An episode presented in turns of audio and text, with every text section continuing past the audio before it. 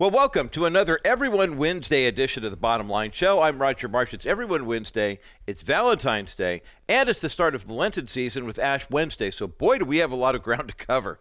Today, here on the program, we're going to be joined by Timothy Gagnon, who's an artist and illustrator and has come up with something called the Illuminated Messiah Bible. It's 66 portraits of Jesus. It's a beautiful work of art, and we're going to be giving three copies of those away today here on the Bottom Line Show. Also, we've got a ton of great love and marriage uh, materials and things to give away from Dr. David Jeremiah. So, if you want to start calling in right now, 800 227 5278. 800 227 5278.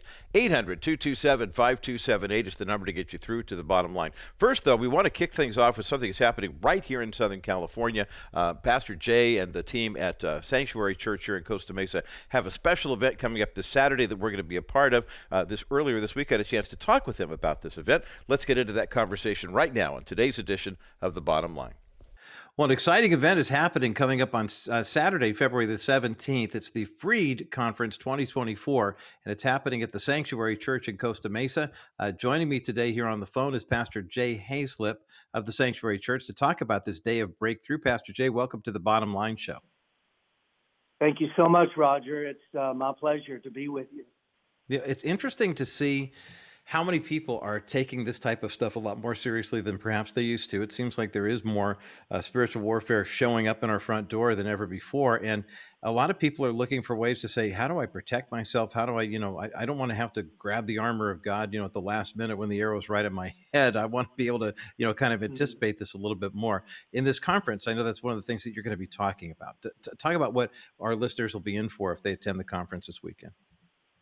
Yeah, thank you so much, Roger. Uh, well, Freed, and let me just back up and preference it. I think you articulated that extremely well. People don't want to wait till the arrows at their head to try to put on the armor. Nowhere in the scripture does it say that we're to ever take the armor off. We're to always just have it on and live with it. Um, so, Freed is a nine to three event this coming Saturday. Three sessions. There'll be lunch in there and a break but three sessions. And these sessions are designed to help people to explore, to discover anything that could be in their life that could be an open door or something that is giving legal permission to whether it's curses or demonic activity in their life. Hmm. And then session two is about discovering how to deal with it, if it is there, how to remove it, or how to create safeguards to prevent it from getting in. Mm-hmm. Because of the culture, the world that we live in, it is so filled with whether it's idolatry or demonic things that could, if, if people brought that into their life, it could be open doors for spiritual activity that they don't want in their life. So mm-hmm. it's how to deal with it in session two. Then session three is about how to live an overcoming victorious life in the Spirit, how to continually stay full of the Spirit, sensitive to God, being led by Him. Because the scripture says we're to be led by the Spirit, and it says that He speaks to us as His sheep.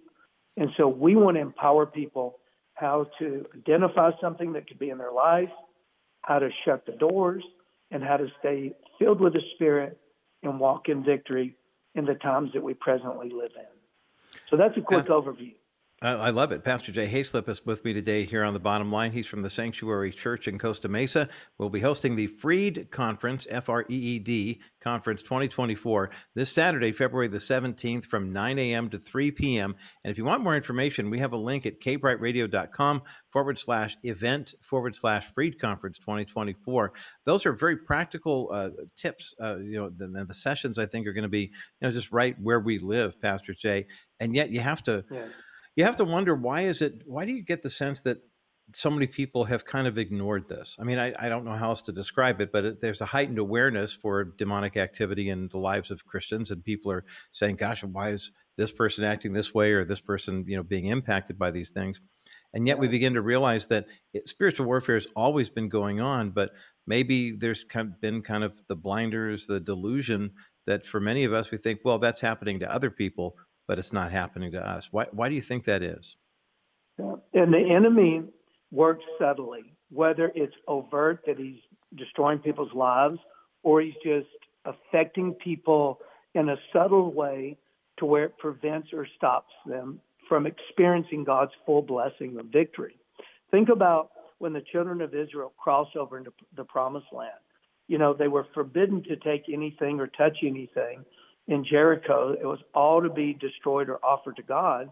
And then they get to the next place called Ai, and they're completely defeated in an area where they should have easily experienced victory, where there was an accursed thing that was buried in their midst. And that cursed object affected them from experiencing victory, from being able to move forward, and it actually caused other people innocently to to die as a result of that. So God gave them a systematic way to discover it, remove it, and then once they did, it opened up the, the doorway for them to move forward in victory.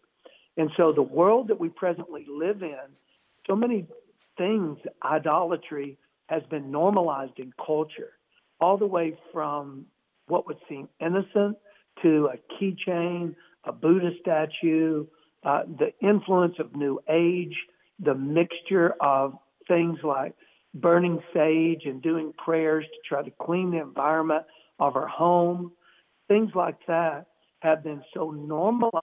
People can actually own a Bible, pray to Jesus, and do some of these other things at the same time, not realizing that they're mixing things that are actually stopping what God ultimately desires to do in their lives. It's interesting when you talk about this. Pastor Jay Haizlip is with me today here on the bottom line. We're talking about what the event that's coming up at the Sanctuary Church in Costa Mesa, mm-hmm. a day of breakthrough, the Freed Conference 2024. We've got a link for the event up at kbrightradio.com forward slash event forward slash freed conference. And we'll be out there. And of course, if you stop by, uh, say hi to Teresa and Crystal, who will be manning the K Bright prize booth and booth, and they have a free gift for everyone. Uh, you know, I think about how how innocent this is. I think part of the reason why uh, so many people don't recognize demonic activities in their lives is because they may have had an encounter with it when they were much younger and nothing happened you know it was it was well this is what my friends mm-hmm. are doing you know they're they're wearing crystals or they're you know the, like yeah. you said they're burning sage or whatever and and the thought is well uh, you know i tried it it didn't work so that uh, no big deal god loves me and you know here i am and yet one of the things yeah. you talk about is you don't want the enemy to get a foothold. And there are ways that, unfortunately, many people in the body of Christ potentially leave the door open for that. Talk about why it's important for us to keep those doors and windows shut and to understand that even the smallest opening is all the enemy needs to begin the demonic activity. You're so right. And the reason, oh, so let me just say this in the world that we're living in, for us to be able to be the light and walk victoriously and be used by God the way that He desires for us to be used by Him, it is so, so important that we do just that. That we know how to recognize and discern and stop that stuff from getting into our personal life, whether it's our home or us individually. So we can create these safeguards with the scripture and in our home that will close every open door and every window. When God spoke to Moses to make the tabernacle in the wilderness, he told him this. He said, I want you to hallow it, meaning dedicate it, make it holy. And God said, then I'll reside there. So what he was doing was he was setting it aside so that there wouldn't be a mixture of what was outside on the inside.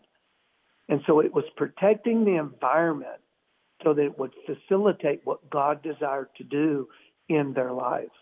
And so, in the same way, there are things that we will teach people and how to keep those doors shut. I'll give you this example.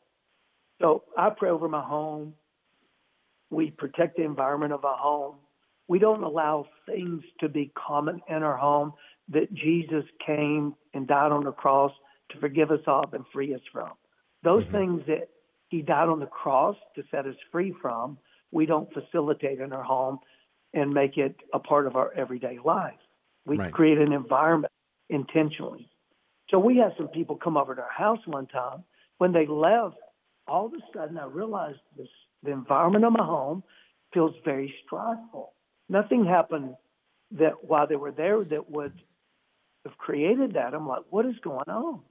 And then I realized that they actually brought something spiritual into my house. Mm. And so I reconsecrated my home. I prayed over the environment of my home, and that that strifeful spirit left my home, and peace returned. Mm.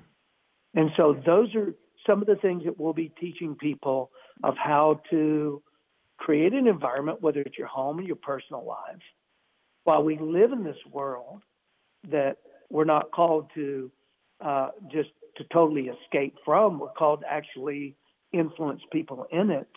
Mm-hmm. And how to do that without it getting in you, but yet you being the light out here in the middle of the world. Well, that is the challenge, and that is definitely uh, what we are seeking to uh, avoid happening uh, in terms of the spiritual uh, demonic infiltration.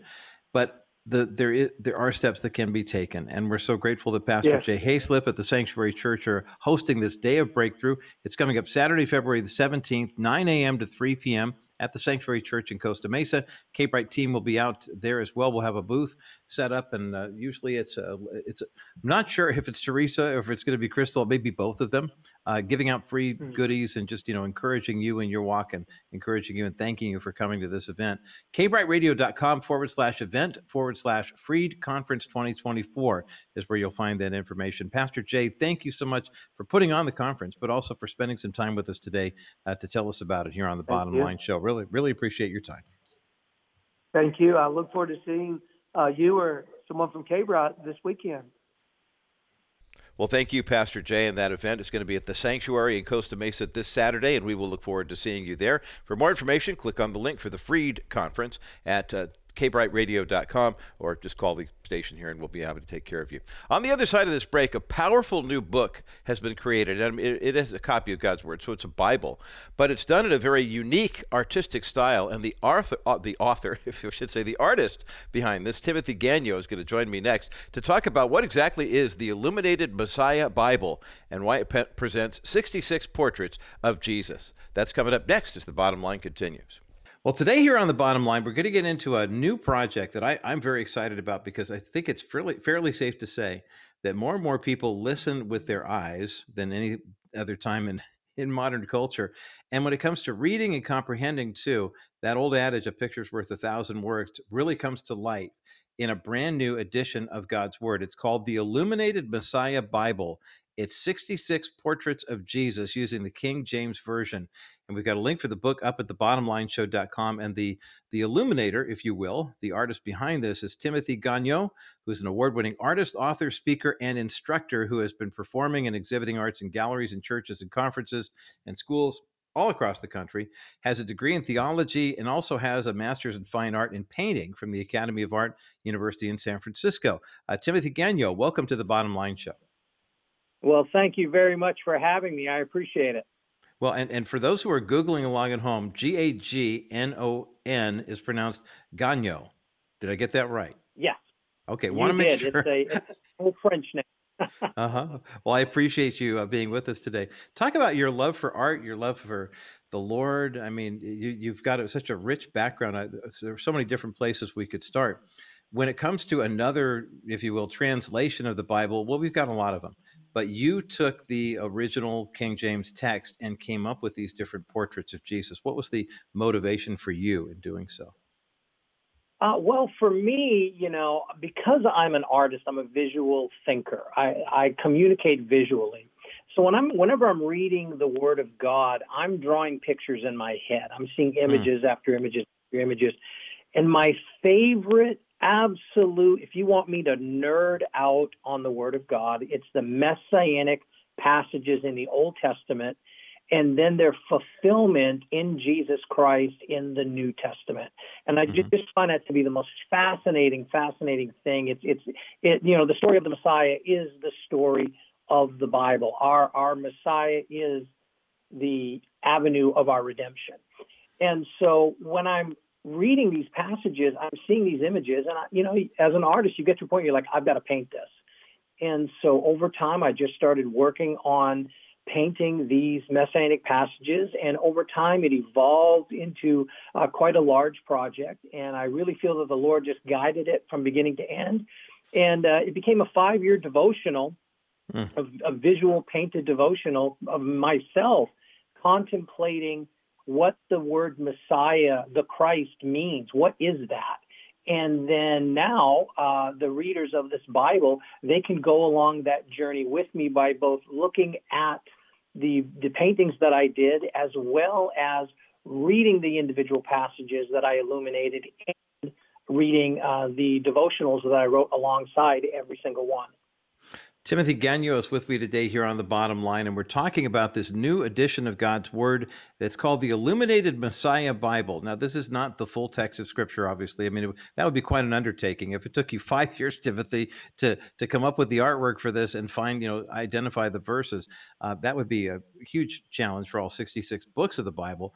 But to find this narrative, to this and weave it, you know, straight through from Genesis all the way through uh, the the end of the, the the end of Revelation is really remarkable. Of course, this does include the text of Scripture, but I mean your pictures, your portraits, as it were, as well. Um, when you talk about you know reading the Bible and, and seeing the pictures in your head, and I, I, can completely relate to having that experience, not because I'm an artist, but because you know you're hearing the Word of God and then seeing the way it is spoken to you and through you. I noticed that in your background, your your initial training, undergraduate degree with the bachelor's degree in, in, theology, but then moving into the Master of Fine Arts, was the artistic career happening, and then the Bible career happened, or did this start as kind of a uh, you know this is the way I'm studying Scripture, and maybe I'm thinking about ministry, but I really do have this talent, this gift for artistry as well. Um, actually, I would say art came first. I've always been an artist uh, professionally. Uh, I was uh, a graphic specialist in the uh, United States Air Force at 19 mm. years old, wow. and uh, never never once was not working as an artist, uh, both in the uh, advertising field and graphic design, but also in fine art. And so, getting the theology degree happened along the way. I had the opportunity to go for my degree in theology, and I was like, you know what? Let's go back to college and let's let's do this. Mm-hmm. And uh, along the way, um, as I was ministering um, with my art over the years, it, it, just it became more and more important for me to to be degreed in that. Uh, I'm also mm-hmm. a college professor uh, in art, and so it's one of those things where having that um, those little feathers in your hat uh, can make a difference in you know credibility and things like that. Yeah. And uh, so that's kind of where that started. I love that, and the fact that you ha- have such a great appreciation for and respect for both of these fields, if you will, the theolo- uh, theology and also the artistry.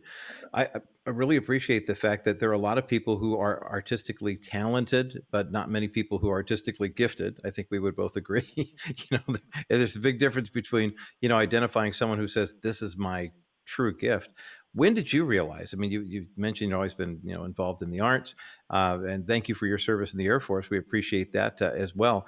But when did you realize that you had a gift? I mean, I'm looking at the pages of this Illuminated Messiah Bible, and seeing, of course, the text of the King James, but then also each and every like Genesis three fifteen, you know, the the woman and the serpent and everything, and, and this really beautiful, intricate uh, uh, detail telling the story with the picture.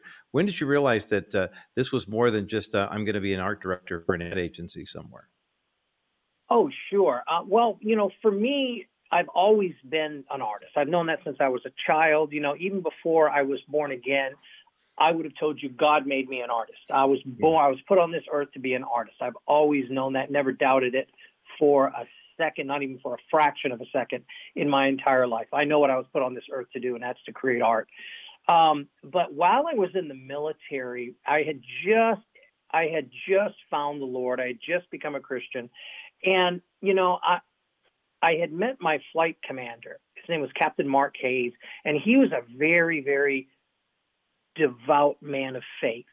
And he, alongside a chaplain named Bruce Ewing, Chaplain Bruce Ewing, these two gentlemen, they really connected with me and they taught me that God has a plan for my art and that God can use my art for his kingdom. And that when you combine your faith and your art, or whatever your passion is, God can do beautiful, beautiful things with that. Mm-hmm. And so they kind of taught me that. And, you know, it's, it's been over the years of, of seeking the Lord and Bible study that I have learned that you know, God is a creator and that God has a special place in his heart for creatives. You know, the first thing he revealed about himself was that he's a creator. In the beginning, God created.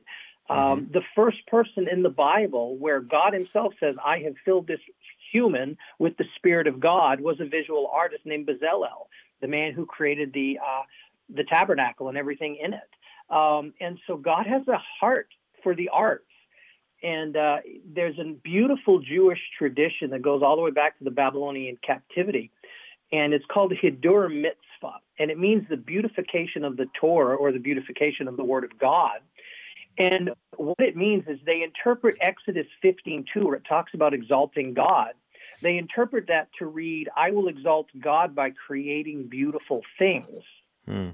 which completely transforms what creating art is. It, it's it's an act of worship.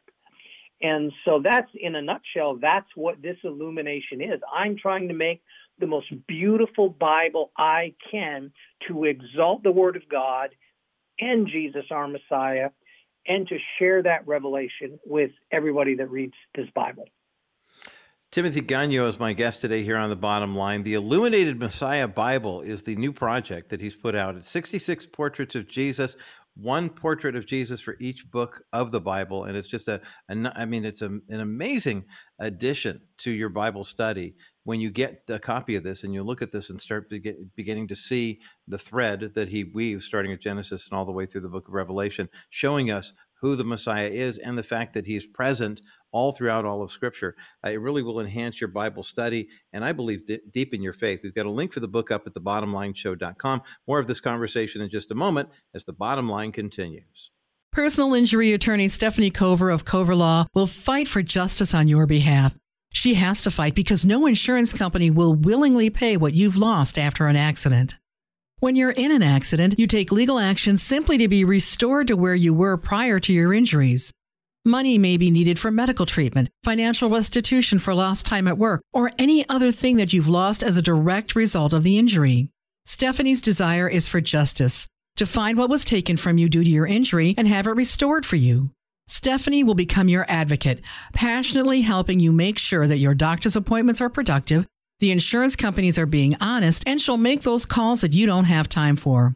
Go with K-Bright's trusted personal injury attorney who will help make you whole again. Stephanie Cover at kbrightradio.com slash C-O-V-E-R and get back to your life. Welcome back to this Everyone Wednesday edition of the Bottom Line Show. I'm Roger Marsh, and so glad that you are here today as we are talking with uh, art, artist and I guess author, if you will, Timothy Gagnon. Uh, he's more artist than author. And anytime somebody comes up with a version of the Bible, uh, people are going, wait a minute, no, where'd you get this from? The scripture verses in the Illuminated Messiah Bible are all from the King James Version, just so you know. It's a King James Bible, but what Timothy has done is added a different portrait of Jesus, of the Messiah, in, as he appears in each book of the Bible. So that's why this is, and it's done in something called the Illuminated Messiah uh, Bible Study form. Uh, that's actually an art st- style that we'll get into on the other side of this break. But uh, this Illuminated Bi- Messiah Bible, 66 portraits of Jesus, gives you the King James Bible and these 66 portraits all in one resource. Now, we have not one, not two, but three of these that we're giving away today, and would love to place one into your hands or into your home or wherever you want it placed. Um, 800 227 5278. 800 227 5278. 800 227 5278, the number to get you through to the bottom line. And because this is Valentine's Day, we also have three copies, at least, we may have more, of Dr. David Jeremiah's book called What the Bible Says About Love, Marriage, and Sex. It's part of his Bible study series in the book of the Song of Solomon. So give the girls a call right now. Teresa and Crystal are standing by. Joel's getting in on the act too. 800 227 5278. 800 227 5278. 800 227 5278 is the number to get you through to the bottom line. It is so um, important, I think, for us as Christians to understand what love is about. And of course, on a day like Valentine's Day, we remember, uh, you know, Saint Valentine and that whole. I mean, we'll, we'll, get into a little bit of that on the other side of the uh, uh, the conversation here with Dr., uh, with Timothy Gagnon.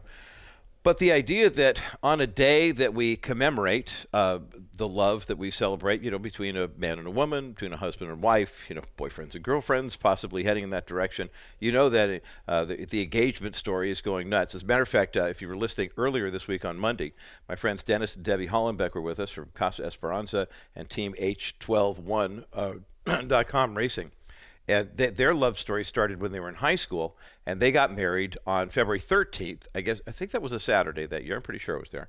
And um, I always thought that was smart because getting married on the 13th meant that you didn't have to fight for crowds and stuff for flowers and whatever on the 14th.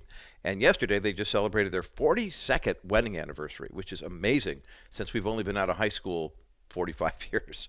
But good for them. But when we think about the romantic love that we celebrate today, let's not also forget the love of Jesus Christ that drove him to literally take on the form of man, to walk the earth for 33 years, and then go to the cross, bearing the brunt, literally carrying all of our sin with him to that cross. And his death and then resurrection, conquering death, proves that he is the one who can save us from our sins. And if we claim his blood as our own, which we're allowed to do by grace through faith in him, then we have everlasting life. So it's kind of a win win for us, especially as we kick off this Ash Wednesday and this Lenten season. More of my conversation with artist Timothy Gagnon about the Illuminated Messiah Bible. That's coming up next as the bottom line continues. Timothy Gagnon is my guest today here on The Bottom Line. I'm Roger Marsh. He's the artist, the illustrator, if you will, behind this brand new edition of God's Word. It's the King James Version of the Bible, illuminated, if you will, uh, with the work of art, one portrait in each for each book of the Bible. It's called the Illuminated Messiah Bible. 66 portraits of Jesus. And we've got a link for the book up at the thebottomlineshow.com. I appreciate, Timothy, the fact that you did this in a style that looks very consistent with, you know, if you're talking about King James version of the Bible, that's going back to the 17th century, you know. So I'm sure there might have been uh, some artists who would be tempted to do this and say, "Yeah, but let's do 21st century pictures," you know, to try to match up with the old text. You stay a little bit truer to what we might consider kind of stained glass church art type of in terms of the style. Was that what you were going for with maybe a more contemporary feel, or did you ever have the uh, the urge to say, "Gosh, you know, I wonder if it looked great if you really couldn't tell"? Who was doing what because it's one of those 21st century modern pieces where you don't sometimes you look at it and say i don't get it. Right. So there are actually this is the third illuminated manuscript bible since the printing press um, there have been others that claim that, but they were just like collections of already existing artwork. So, an illumination is actually a very ancient art form that comes from the Middle Ages. Some of your listeners may be familiar with the Book of Kells, which is considered medieval Europe's greatest treasure. And it's basically calligraphy, visual narrative painting, and gold or silver leaf. That combination is what an illumination is. And uh, the other two modern ones uh, that were done, they use that abstract or that what's called non-representational art, where you could interpret it any way you want. It doesn't particularly look like anything. They're beautiful masterpieces, both of them. But the Illuminated Messiah Bible is different in a couple ways. The first being that it uses what we call realism.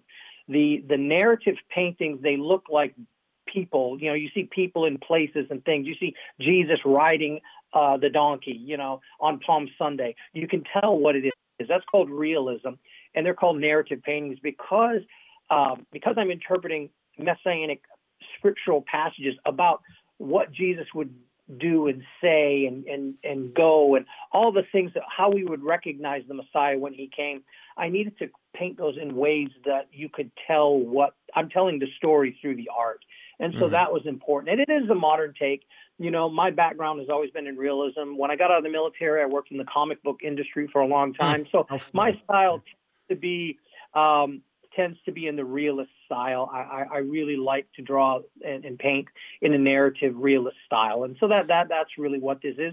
The other thing that makes this Bible so unique is the fact that um, it is it has a theme. It's an hmm. illuminated manuscript Bible with a theme, Jesus the Messiah, and it takes you from Genesis to Revelation, and it shows you, it connects the Old Testament and the New Testament, just like in the book of Matthew. And in the book of Matthew, the famous phrase is, and Jesus did this in fulfillment of the prophet so and so or so and so. Mm-hmm. This Bible does that. It connects the messianic themes of the Old Testament with Jesus in the New Testament, and it's shouting loud and clear Jesus is our promised Messiah. And and to kind of one of the ways that I do that is that all 66 individual paintings, when you're looking at them, you see a painting. You might see Moses parting the Red Sea. You might see a portrait of the Queen of Sheba. You may see a pride of lions with the with the lion of the tribe of Judah. But every single one of these 66 paintings combined together and they form in the art world, which is what is called a polyptych image, a combination of all 66 paintings combined together, and they form a giant 12 foot cross. And when you look at that cross, you no longer see the individual paintings. You see Jesus crucified on the cross in a brand new surprise portrait. Mm. And uh, that is that was quite a task, needless to say. Yeah. But uh, the, the beautiful part about that is, is every copy of the Bible comes with a poster of that polyptych image. Mm. Mm, lovely, and uh, thank you, Timothy Gagnon, for for clarifying that that, that that this illuminated style that you worked is an art form. I mean, it's not just we're yeah. talking about this is illumination because you get to see a picture, but it really is an artistic style, and you stayed true to it, which is why it took you fifteen or excuse me five years to actually uh, you know put this together. That's that's a lot of work and a lot of dedication.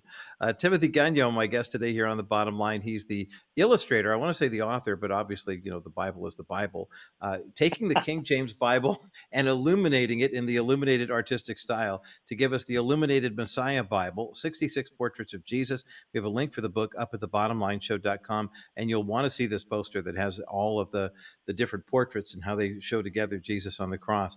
I would imagine that there are some churches that are going to say, uh, Timothy, this is great, this is wonderful, but we already have copies of Scripture. If our individual members membership want to get this, that's great. But I, I you know, it, it's if the art is the only thing that's making this different from the King James text, then thank you, but you know, maybe not. I understand though that the art itself is kind of taking on a life of its own and has kind of a, a bit of a ministry in and of itself, uh, especially at churches uh, all across the country. Talk about that if you would. Yeah, so if you think about it this way, for the first 1500 years of church history, the primary tool that we used to engage, interact, and influence culture were the visual arts drawings, paintings, frescoes, sculpture, architecture. That's how we communicated the gospel message to the masses. And it wasn't because they were illiterate, it was because it glorified God with incredible, stunning, awe inspiring beauty that literally was shock and awe to people when they saw these things. And it was to exalt God and to draw people to Him. Um, we need to bring that back. God is restoring, there's a new renaissance rising in the church, as a friend of mine has said. And God's getting ready to do something. And part of that is we are taking all of the original art from the Illuminated Messiah Bible and we take it on a traveling art exhibit. And instead of bringing it to art museums, we go to your church mm, and we transform your church into the churches of the Renaissance era. Your church becomes a beautiful, stunning art museum that exalts the Word of God and Jesus through this beautiful art. And imagine if, just like in the Renaissance, people would cross the English Channel, walk across Europe just for a glimpse of one of Michelangelo's works. Right. And then they would go home and tell everybody about it. Imagine what could happen if the best art in your city, in your state, wasn't in a local art gallery, it was inside your church building. What mm. could God do with that? And so we go to churches and we put on this art exhibit. Uh, we do uh, with the arts all on display throughout your sanctuary or your or your foyer or wherever you want to put it. And then we put on this beautiful night of worship with your worship team, and uh, we just lift up Jesus and lift up His Word with all this beautiful art. And when we actually do that phrase that I talked about before, Hiddur Mitzvah, the exaltation of God by creating beautiful things. I think that's wonderful. Timothy Gagnon, my guest today here on the bottom line, the illustrator behind the Illuminated Messiah Bible, 66 Portraits of Jesus. We have a link for the book up at, well, the Bible up at the bottomlineshow.com. Timothy, how do we get in touch with you uh, to find out more about maybe a church in our area that wants to uh, bring this uh, tour to where, where they're doing it? And, and I just can only imagine what it's like for people to just, A, we understand, but we understand it on our artistic, but also on a spiritual level as well to uh, have an opportunity to, where do we reach you Uh, you can reach us at our website, illuminatedmessiah.com. Very easy to remember, and there's a bunch of videos. You can watch it on there. One of the videos says Transform Your Church into an Art Gallery and uh, tells you everything you need to know. You can hit the contact button, and we will get back with you as soon as possible. We've got it uh, linked up to that as well. Timothy Gagnon, thank you for the work that you put in. What about this, in many cases, wrestling with their faith, kind of deconstructing the way they went to church and thought about this will kind of bring them back to a truer relationship with well that that's a great point you know for me this artwork is, is all about lifting up the name of jesus and it's pointing a big finger into the jesus of the bible. The messianic passages are they're impossible you know written thousands of years before. These aren't horoscopes. These aren't vague little little things. These are incredibly detailed descriptive accounts that it would be impossible for one first century man to fulfill one, let alone 66, let alone the the 74 that both Jews and Christians agree are 100% messianic. This is a validation of the word of God. This is a validation that Jesus is the Messiah that the that the, the Hebrews have been waiting for since since the beginning when when Adam and Eve fell in the garden.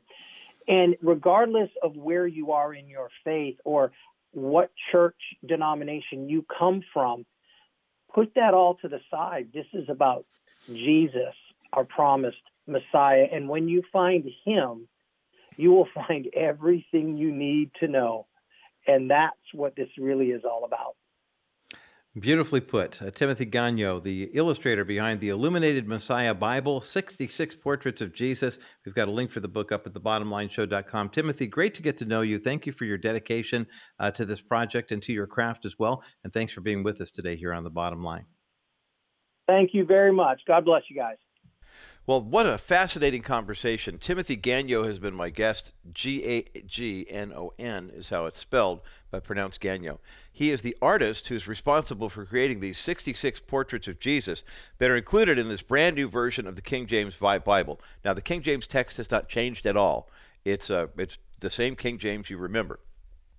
But um, the the portraits of Jesus are rather stunning, starting with Genesis 3:15, where we see God handing out judgment to the man and the woman and the serpent, and just kind of moving on from there. The book is called The Illuminated Messiah Bible 66 Portraits of Jesus. And remember, that illuminated uh, style, the illuminated Messiah, is that kind of gold leaf. It looks, it'll look very familiar to you. It's got kind of a stained glass vibe to it, but it's just beautiful. We have not one, not two. We've got a link for it up at the thebottomlineshow.com if you want to take a look at it. And we have not one, not two, but three copies of this Bible that we're giving away today in honor of Valentine's Day. So give us a call, 800 227 5278. 800 227 5278. 800 227 5278 is the number to get you through to the bottom line. And again, uh, not only is it in honor of Valentine's Day, but today being uh, the first day of Lent, I want to throw that out there as an incentive for you as well. We're going to talk a little bit more about Ash Wednesday and the Lenten season in just a moment. Also, to sweeten the deal, we love this when our uh, with our pastor friends, when the programming friends of the Bottom Line Show affiliates get in the act as well. Dr. David Jeremiah's team at Turning Point has provided us with a half dozen copies of a book that Dr. Jeremiah, Jeremiah wrote on the Song of Solomon. It's a book called "What the Bible Says About Love, Marriage, and Sex." and I believe we have a half dozen of those, plus selected uh, CDs, uh, audio recordings of the uh, of the messages as well. So give Teresa and Crystal a call. They'll let you know what's available and what you can win. But please know the number is 800 uh, 227 5278.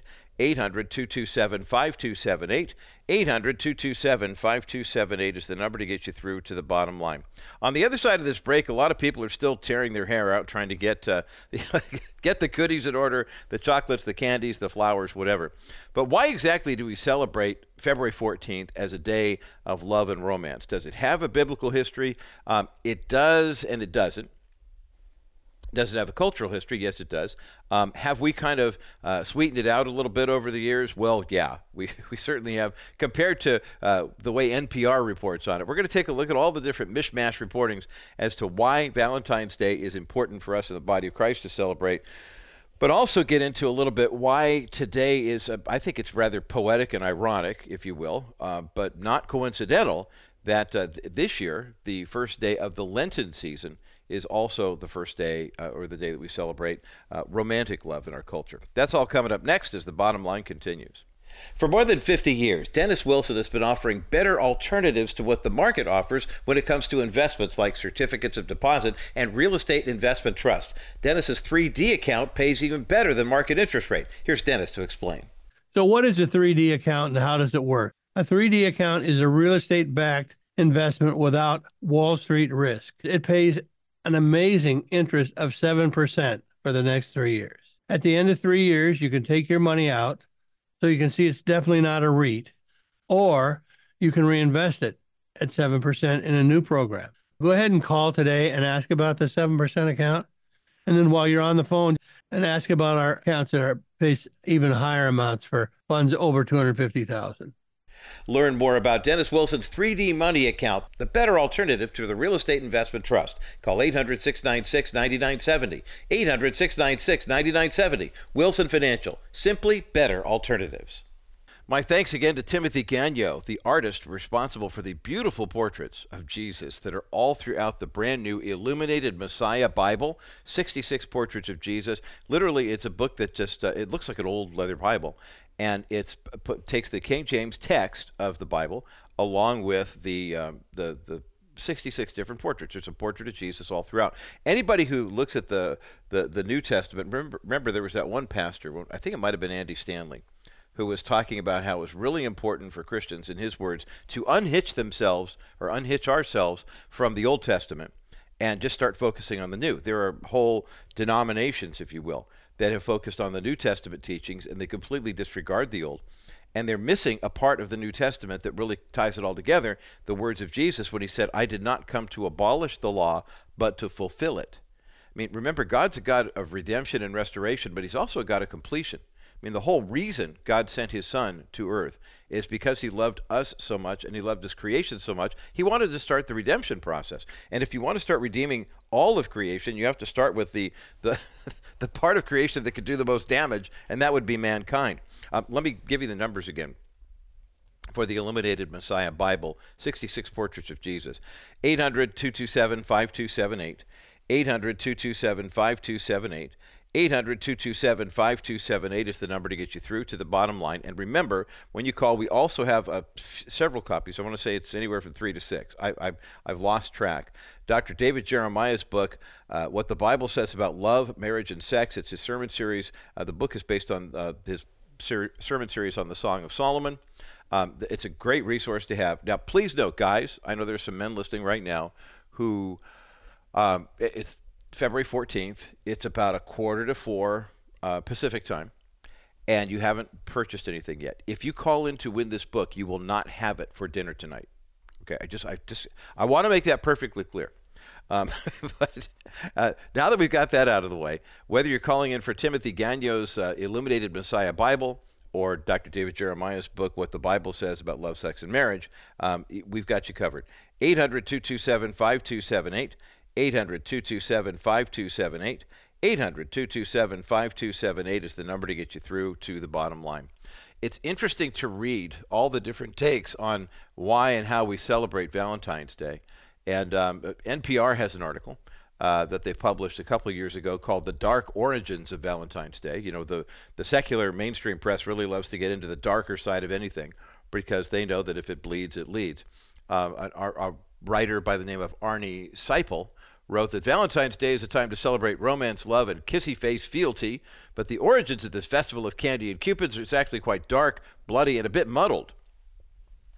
And then they go in and talk about how the Romans uh, back in ancient times used to uh, celebrate from Feb 13 to Feb 15 uh, the feast of Lupercalia, uh, where men sacrificed a goat and a dog, and then they found the hides of the animals they had just slain and used to whip women with them. Uh, it was a drunken, just lousy, horrible type of thing. Now you get into the fifth century, and Pope Gelasius I uh, combined Valentine's Day with Lupercalia and basically said, well, we want to make it more of a Christian holiday, and is very common uh, for this to happen. They took, uh, the, the Catholic Church then took the idea of uh, there were a couple of different guys in the third century, both by the name of Valentine, who would go across the, the land and, and, and preach the gospel. And both of them, of course, you know, Rome was so thrilled to have these men uh, preaching the gospel, and of course, I say this in quotes.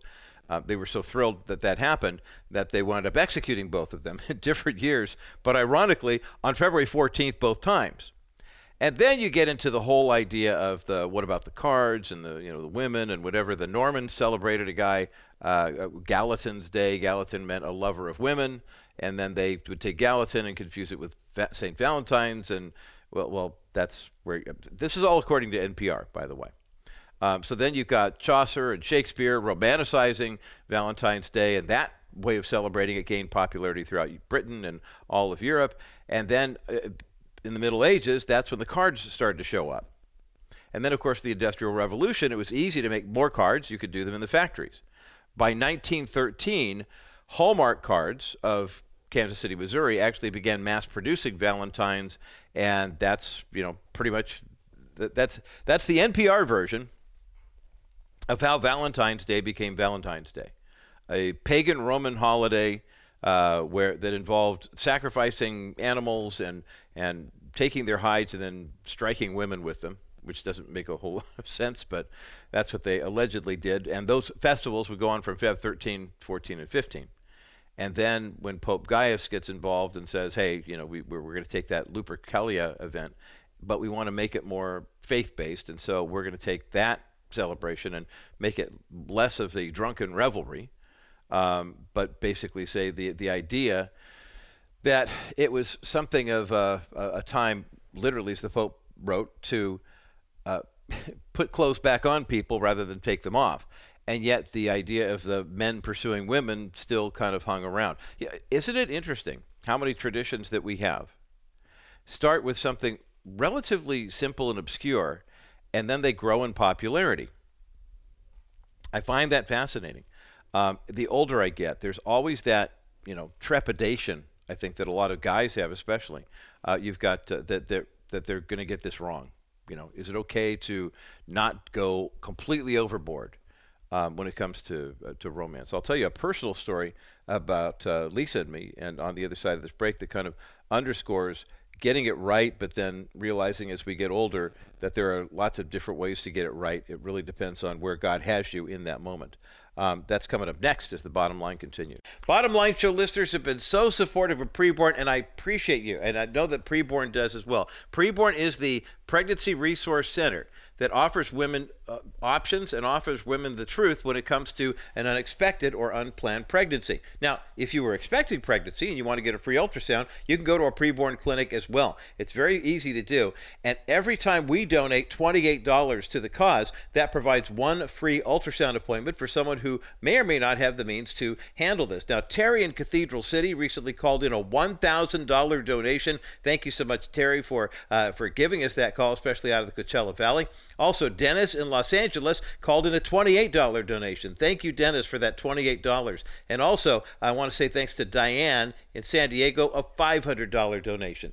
Every $28 you provide means one more ultrasound visit for a woman who might be deciding between whether or not to keep the pregnancy or to keep the child. We are pro child. 85% of the women who go to preborn and see the ultrasound choose life for their preborn child. And you can give a tax deductible donation online today to support that cause. Go to kbrightradio.com and look for the preborn banner. Click the banner and make your best donation today. Welcome back to this Everyone Wednesday edition of the Bottom Line Show. I'm Roger Marsh. Happy Valentine's Day. Happy Ash Wednesday. By the way, if you're listening on KCBC, we're going to devote the final half hour to the of the program to uh, looking at Ash Wednesday, what it means for us, what the season of Lent is all about, uh, it's not a lot of people are, are, misunderstand. They say, "Well, that's something Catholics do, but if we're good evangelical Christians, we don't participate in that." I would respectfully disagree, and I'll explain why during the next half hour. But if you're listening on KCBC, you know that this half hour is live, and uh, the other half hours of the program are uh, spread throughout your broadcast day. You'll hear this uh, the, that final explanation about Ash Wednesday tonight at seven o'clock. So if you don't have an Ash Wednesday service to go to, listen to KCBC, and you can hear my explanation there. Uh, we're talking about, of course, love. We're talking about the love of Christ that was shown to us, uh, and not starting on Valentine's Day, obviously starting on Christmas Day. Uh, Timothy Gagnon's Illuminated Messiah Bible is still up for grabs. We have three copies of that we're giving away today 800 227 5278. Also, Dr. David Jeremiah from Turning Point Ministries. His ministry has donated a half dozen copies of Dr. Jeremiah's book, What Does the Bible Say About Love, Sex, and Marriage? And we've got those up as well at 800 227 5278. 800 227 5278. 800 227 5278, the number to get you through to the bottom line. Um, earlier this morning, I should say later this evening, because we're both kind of night owls, Lisa and I were, were nodding off and falling asleep and wishing each other a happy Valentine's Day and remembering the first Valentine's Day we celebrated as a couple. We were uh, had been dating for about nine months at that time, and I'd finished up my show at the Bottom Line Show and was on my way to Lisa's house over the river and through the woods. It wasn't a far drive in terms of distance, but because of traffic in Southern California, I'd get off the air around five or so, and it was kind of a it was kind of a real pain. And as I was driving up to her home, I was in the uh, the high occupancy vehicle diamond lane thing. I had my fast track going, and I was driving along. But if you know that stretch of the 91 through Corona, where you can also hear us on 100.7 FM, by the way. Um, there's a, a, whole stretch where they've got these little pylons that are there, and uh, these little white things, and they're basically plastic. There's nothing holding them down. And over the course of time, so many people have cut out from the regular traffic into that lane, so they miss all the transponders. They don't have to pay any money. Uh, it looks like just like you're missing a whole section of teeth. It's not really funny. I'm talking to Lisa. We're just you know pitching woo with each other. She's making dinner, and I'm you know coming up there with my very special Valentine's gift. And all of a sudden, a car pulls from the left lane where they weren't supposed to be into my lane and cuts me off. And I'd never experienced anti-lock braking before, but that's what happened. Anti-lock brakes. My car jammed on. My phone went flying across the, the car along with my card and gift for Lisa. And uh, and then it, the car basically shut down. It shut off. So now I'm sitting here with traffic coming around me. I just inched over to the side where people could go around me, but this crazy idiot decided he didn't want to pay the toll, and so he cut me off. And we were just reminiscing about how you know that could have gone horribly wrong, but it didn't. And then the rest of that evening was spectacular because our relationship really turned up a notch that day um, with the way that we you know exchanged and shared our love for each other. But it really made us take. Uh, each other less for granted. You know, we really started to appreciate each other a lot more. And uh, about eight months later, we were engaged, and three months after that, we were married. But I think about how oftentimes love is revealed through a pressureful, pressure-filled situation. Oftentimes, we're we're looking for it to come, you know, with hearts and flowers and perfect Hollywood soundtrack, and oftentimes it doesn't show up that way. And I realized that maybe as Christians we have the romance thing wrong because not that we should always look for some kind of tragedy or some something really you know jarring to to drive us into each other's arms. But you think about the love of Christ and where that first showed up for us. It showed up in a sinful, fallen world that was literally hopeless. Other than Jewish temple Torah obedience, there was no way for people to be right with God. And God so loved the world that he sent his only son that whoever believed in him who could dwell with him. He dwelled on earth for 33 years, perfectly sinless, and then paid the ultimate price for our sin. But it was born out of adversity, out of our darkness, out of our uh, the horror of the thought of being separated from God forever and ever.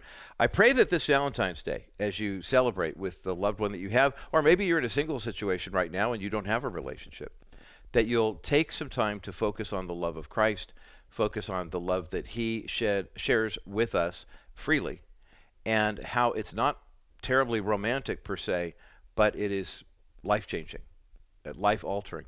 And it usually is when we are in our lowest point and we find ourselves literally facing potential death that we actually find the key to eternal life, and that is the love of Christ on the cross. That is the good news, and that's the bottom line. Well, welcome back, or welcome to, depending on when you're tuning in, to the Bottom Line Show today. I'm Roger Marsh. We air every weekday afternoon from 3 to 4.30 Pacific, 4 to 5.30 Mountain, um, on a couple of fantastic stations. Of course, KBRT, Southern California, AM 740 in SoCal, AM 1240 in San Diego proper. Uh, we're at FM 103.3 in National City and FM 100.7 in Corona, and then up the dial KCBC, our Northern California affiliate uh, that handles everything from uh, Modesto on up to Sacramento at uh, 7:70 a.m. And then we also have 94.7 FM right there in Modesto, Oakdale, uh, if you have the chance to get the low powered FM. Um, and then we are also on AM 1220 KLDC in Denver, and that happens each and every uh, weekday, Monday through Friday, from 4 to 5:30 p.m.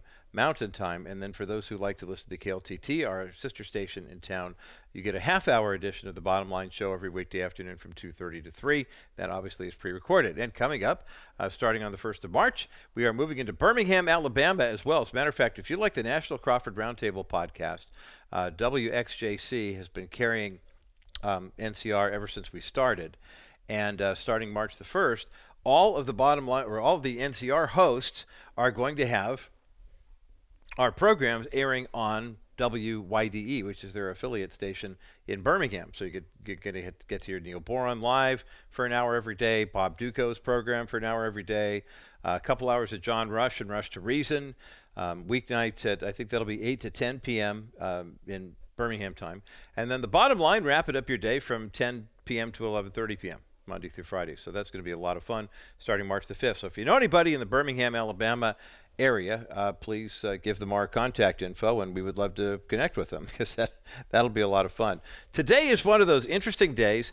It is Ash Wednesday in the church, the start of the Lenten season, 40 days of uh, reflection and prayer and repentance and even, you know, going without certain things. It's also Valentine's Day, and I was talking with our friends at Preborn earlier in the day about a kind of an interesting phenomenon.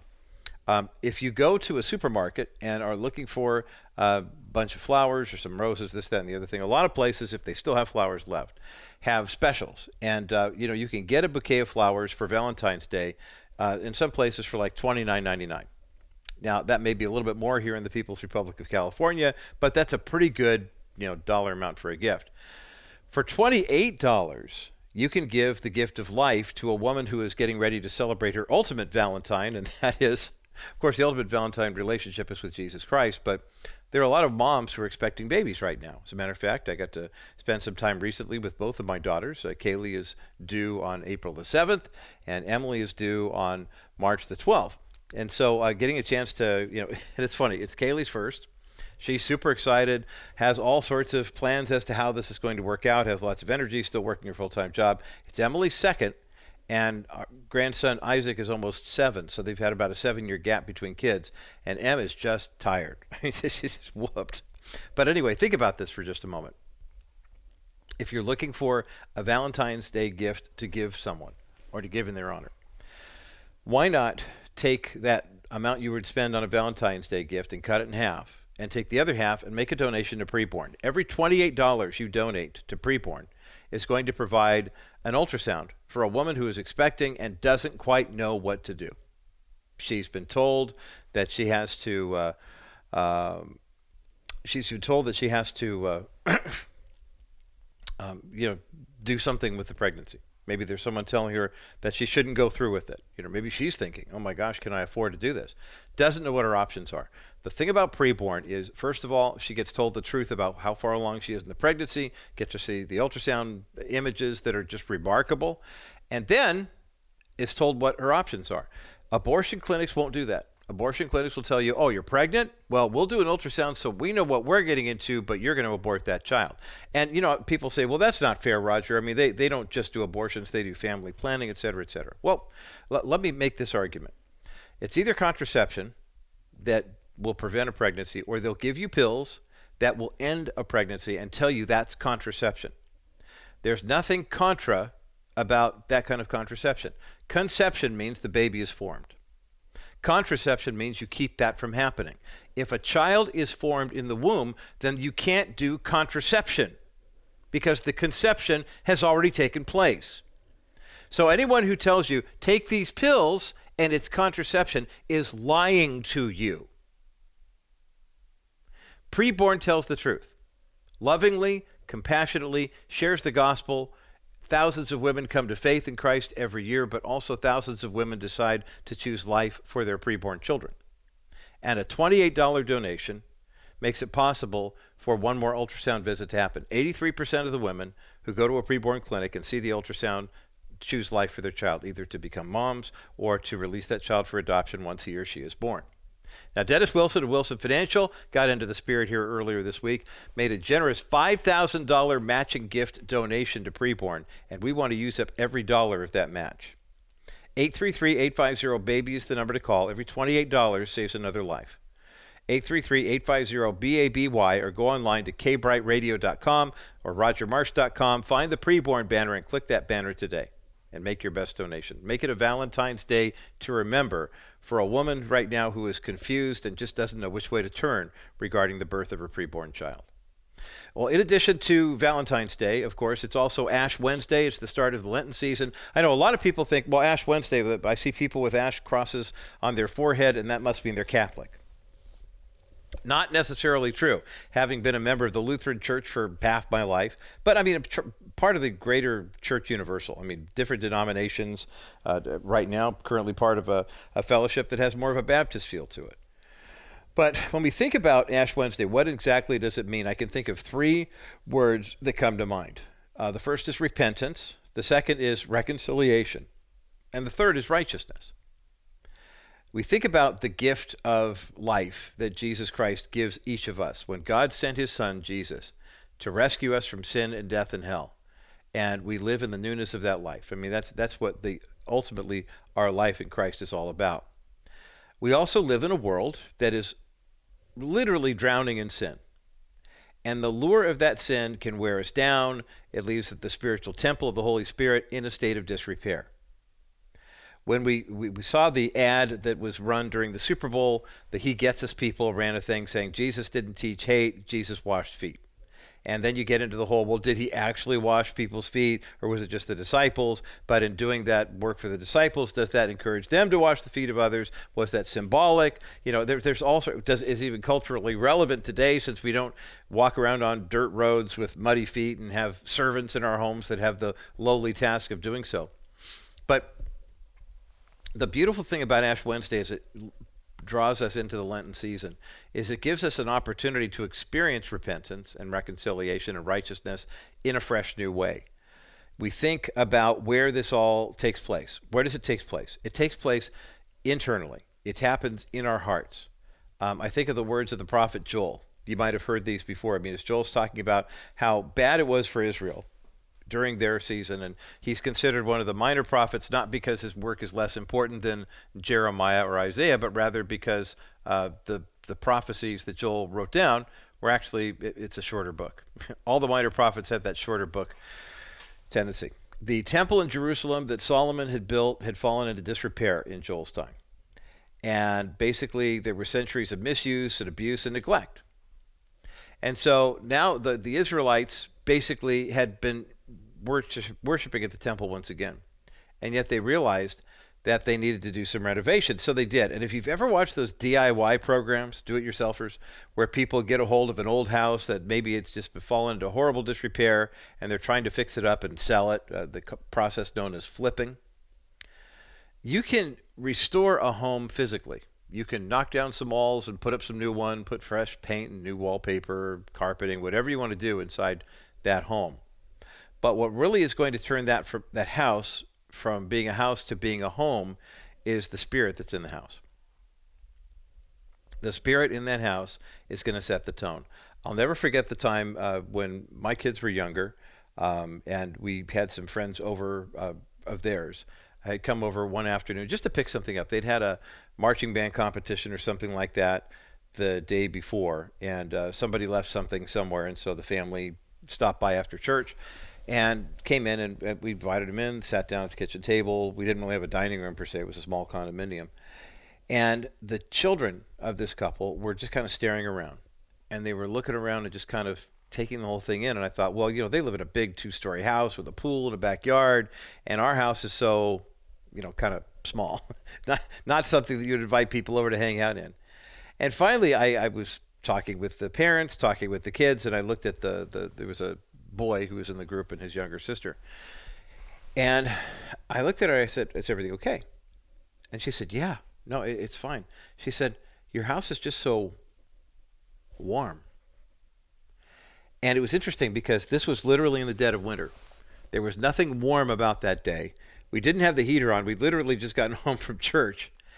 And yet she sensed a spirit in this home that even though there had been a lot of calamity and a lot of tragedy and a lot of you know tough times, there was that warmth there. And what Joel tells his people that he's prophesying to in Joel chapter 2, verses 12 through 14 is this. Here are the words. You, you know the first verse, probably by heart. Even now, declares the Lord, return to me with all your heart, with fasting and weeping and mourning. Rend your heart and not your garments. You remember the Old Testament uh, that that uh, practice that the Israeli uh, the Israelites had where if they were mourning something or weeping about something, what would they do? They would tear their clothes, they'd put on sackcloth and then tear it, and then they put ashes on their head. And and here's what he's saying: rend your heart and not your garments. It's not about that outward appearance; it's what happens on the inside. Return to the Lord your God, for He is gracious and compassionate. He is slow to anger and abounding in love, and He relents from sending calamity what Joel is telling the people of God is that even though they're spending all this time rebuilding the Temple of Solomon, saying, that's fine, that's good, you should be doing that, but you're doing so, but your hearts aren't in the right place.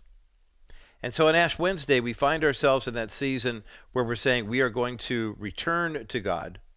We see what kind of condition our hearts are in. And basically, if you're wondering how to go about that, God has a three step process that we can take a look at from the book of Joel and uh, also some encouragement from Second Corinthians as well. We'll take a look at that on the other side of this break as the bottom line continues. For more than 50 years, Dennis Wilson has been offering better alternatives to what the market offers when it comes to investments like certificates of deposit and real estate investment trust. Dennis's 3D account pays even better than market interest rate. Here's Dennis to explain. So, what is a 3D account and how does it work? A 3D account is a real estate backed investment without Wall Street risk. It pays an amazing interest of 7% for the next three years. At the end of three years, you can take your money out. So you can see it's definitely not a REIT, or you can reinvest it at 7% in a new program. Go ahead and call today and ask about the 7% account. And then while you're on the phone, and ask about our accounts that are pays even higher amounts for funds over 250,000. Learn more about Dennis Wilson's 3D Money account, the better alternative to the real estate investment trust. Call 800 696 9970. 800 696 9970. Wilson Financial. Simply better alternatives. Welcome back to this Ash Wednesday, Valentine's Day edition of the Bottom Line Show. I'm Roger Marsh. It's also Everyone Wednesday. And uh, we've got, uh, of course, books from Dr. David Jeremiah based on his sermon on the Song of Solomon, what the Bible says about love, sex, and marriage. Got a couple of Chip Ingram books on uh, making a marriage that's built to last. Call us at 800 227 5278 and get in on the festivities. But, guys, please understand I said this in the first hour, I'll say it again now. If you call in and win one of these books, it will not be delivered to your home in time for Valentine's Day tonight. Just, just so you know, that's a public service from me to you. Um, also, our friends at Preborn are reminding us that usually you could find a bouquet of flowers or some kind of meaningful gift last minute uh, at the grocery store or at the flower shop or whatever, and you can spend about 28 bucks on something like that. Or why not give a gift of an ultrasound, knowing that you're helping to save the life of a young child through Preborn? $28, one ultrasound appointment, and Dennis Wilson's $5,000 matching gift in place. So your $28 basically becomes 56 833-850-BABY, the number to call there, 833-850-BABY, or click the banner at rogermarsh.com or go to kbrightradio.com and wait for the little banner scrolling around thing. Then when it lands on preborn, click on it and you're there. We're talking about repentance. We're talking about uh, restoration, reconciliation, and renewal uh, that we experience during the season of Lent. Uh, Joel is the minor prophet that gives us a variety of different verses that shows us God's three step program for spiritual renewal during Lent. And the first is return. In Joel chapter 2, verse 12, even now declares the Lord, return to me with all your heart, with fasting and weeping and mourning. The things that Joel mentions are things that we do internally and they have an external reward. The people of Israel were rebuilding Solomon's temple. That's good. But what Joel says, God says, is I want your heart. I don't your actions are going to be an outflow of what's happening in your heart. So return. Secondly, rend. Now this is great. Rend your heart and not your garments, Joel chapter 2, verse 13. If you look at the Hebrew word baqa, B-A-Q-A, and the Greek word schizo, it means the same thing. It literally means to break open. And when we're talking about this rending here, It literally means, it, it, whereas the Jewish custom would have been put on sackcloth and ashes and rip the sackcloth, tear it to show that you are in mourning, that you that you're really sorry for what's happening, that you are in agony and repenting. But basically, what Joel is saying here is, wait, this is this is not just to tear your clothes; it's break open your heart. Make this a gut level. If you've ever had that moment in a friendship or a relationship or whatever, where the the hurt is so deep, and the mo- emotions that you're sharing are so raw, and yet you can say, man, I w- I'm exhausted after all this. Now you get the idea that this is more than just saying, hey, I posted something on Facebook, so apparently I'm good. So return to God with all your heart. Rend, literally break open your heart. And don't worry about tearing your garments. Don't worry about the external. And then finally, repent.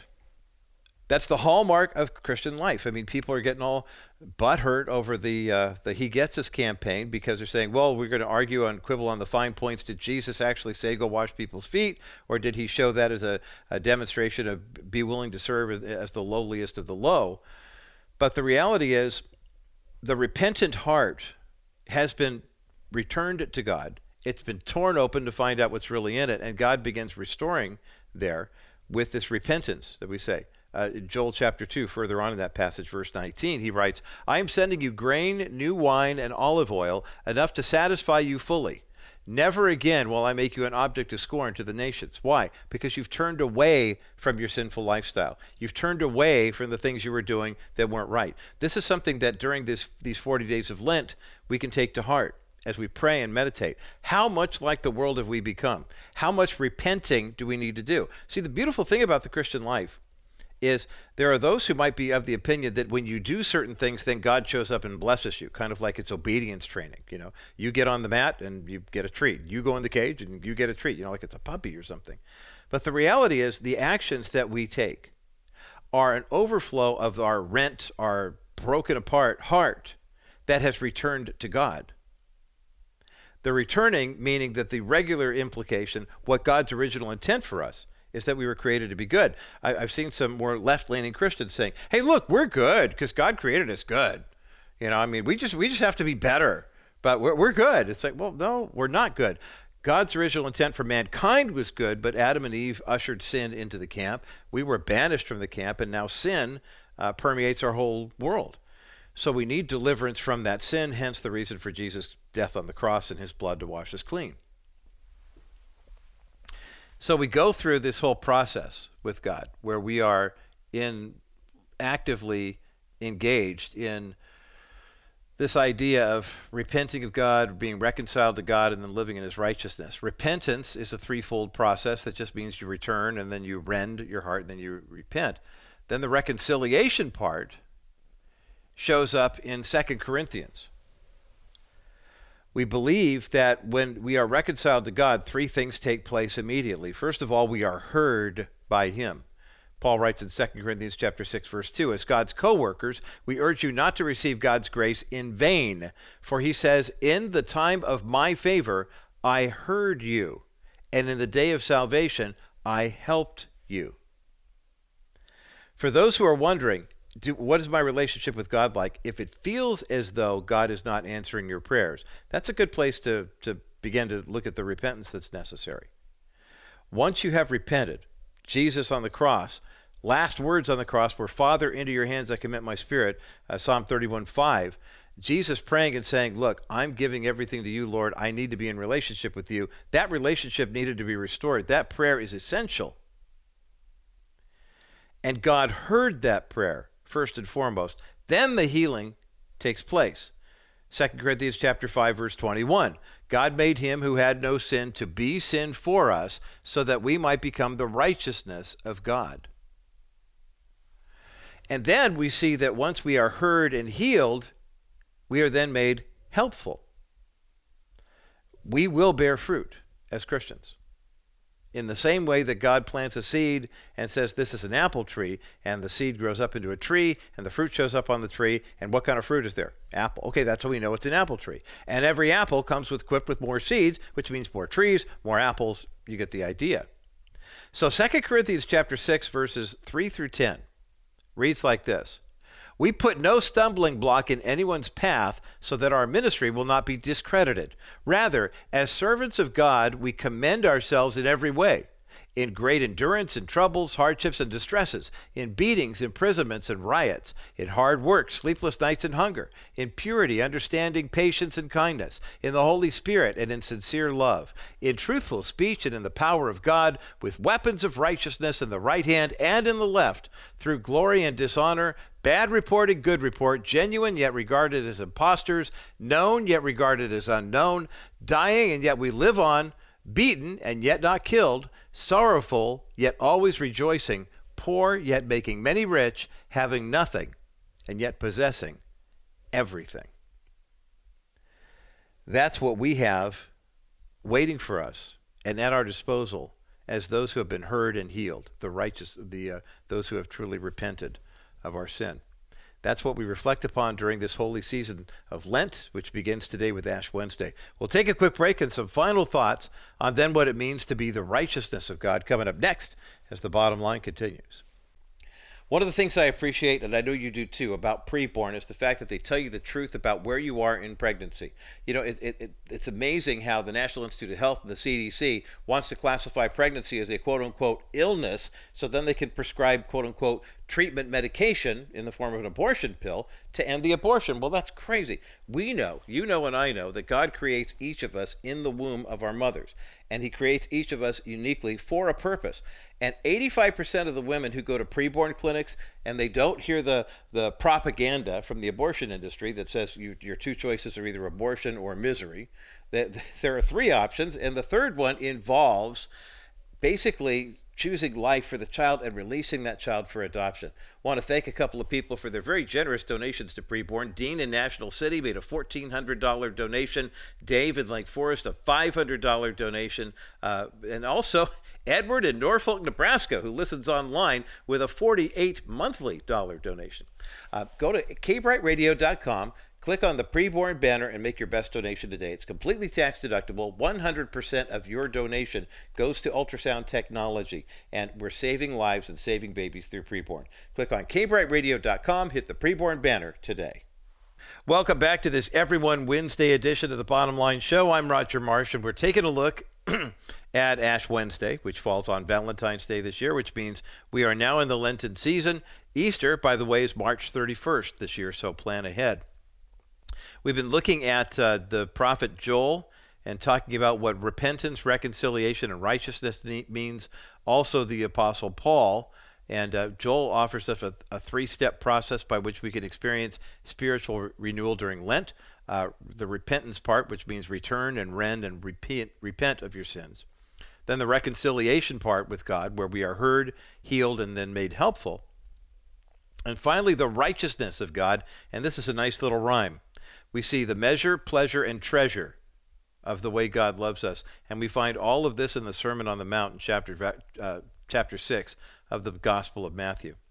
For the measure part, what does Jesus say? Chapter 6, verse 1 Be careful not to practice your righteousness in front of others to be seen by them. If you do, you will have no reward from your Father in heaven.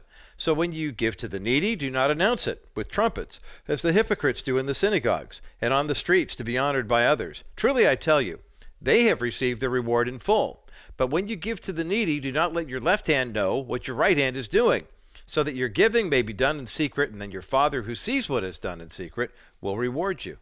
That measure of reward from God is way better than anything that you can imagine in this life. And yet, when you do it in front of other people, oh, thank you, I'm so humble, blah, blah, blah, you really are missing out on the eternal reward because all you get is that handshake or key to the city or whatever you want it to. The second aspect of God's righteousness, you will be able to give in measure, but then you'll do so with pleasure verse 16 of Matthew chapter 6. When you fast, do not look somber as the hypocrites do, for they disfigure their faces to show others they're fasting. Truly, I tell you, they have received their reward in full. But when you fast, put oil on your head and wash your face, so that it will not be obvious to others that you're fasting, but only to your Father who is unseen. And your Father, who sees what is done in secret, will reward you. And what a much better reward there is for there. And then I mentioned the measure and then the pleasure. Here comes the treasure part. You know this one. Matthew chapter 6 verse 19. Do not store up for yourselves treasures on earth where moths and vermin destroy and where thieves break in and steal. But store up for yourselves treasures in heaven where moths and vermin do not destroy and where thieves do not break in and steal. For where your treasure is, there your heart will be also. Great counsel from the Lord in the Sermon on the Mount, but it reminds us as we enter into this Lenten season our need to repent of our sin, our need to be restored, to be rescued by God, and then how sinful we truly are. I pray that as you enter into this 40 day season, you'll remember that ashes to ashes and dust to dust you are apart from Christ. But because of Christ's sacrifice on the cross, and you're claiming that reward for your own, because of the gift of faith, which enables you to receive the gift of salvation, you can be healed of these spiritual wounds that will never be healed any other way. And so, if you're concerned about a video that shows people washing other people's feet, especially people who look like they're sworn enemies of each other, remember that our job is to go into all the world and preach the gospel to every nation and baptize those who receive that good news in the name of the Father, Son, and Holy Spirit. It's not our job to decide who gets to hear that good news, but it's also not our decision as to whether or not they're going to receive it. All we can do is faithfully deliver that message and see what they do with it. And speaking of that, if you've had that message delivered even to you today, what are you going to do with it? How are you going to respond to the gift of salvation that God gives you freely? All you have to do is say yes and pray that the Lord would give you the gift of faith so that you might receive the gift of salvation today, if not during this holy season. That's the good news, and that's the bottom line.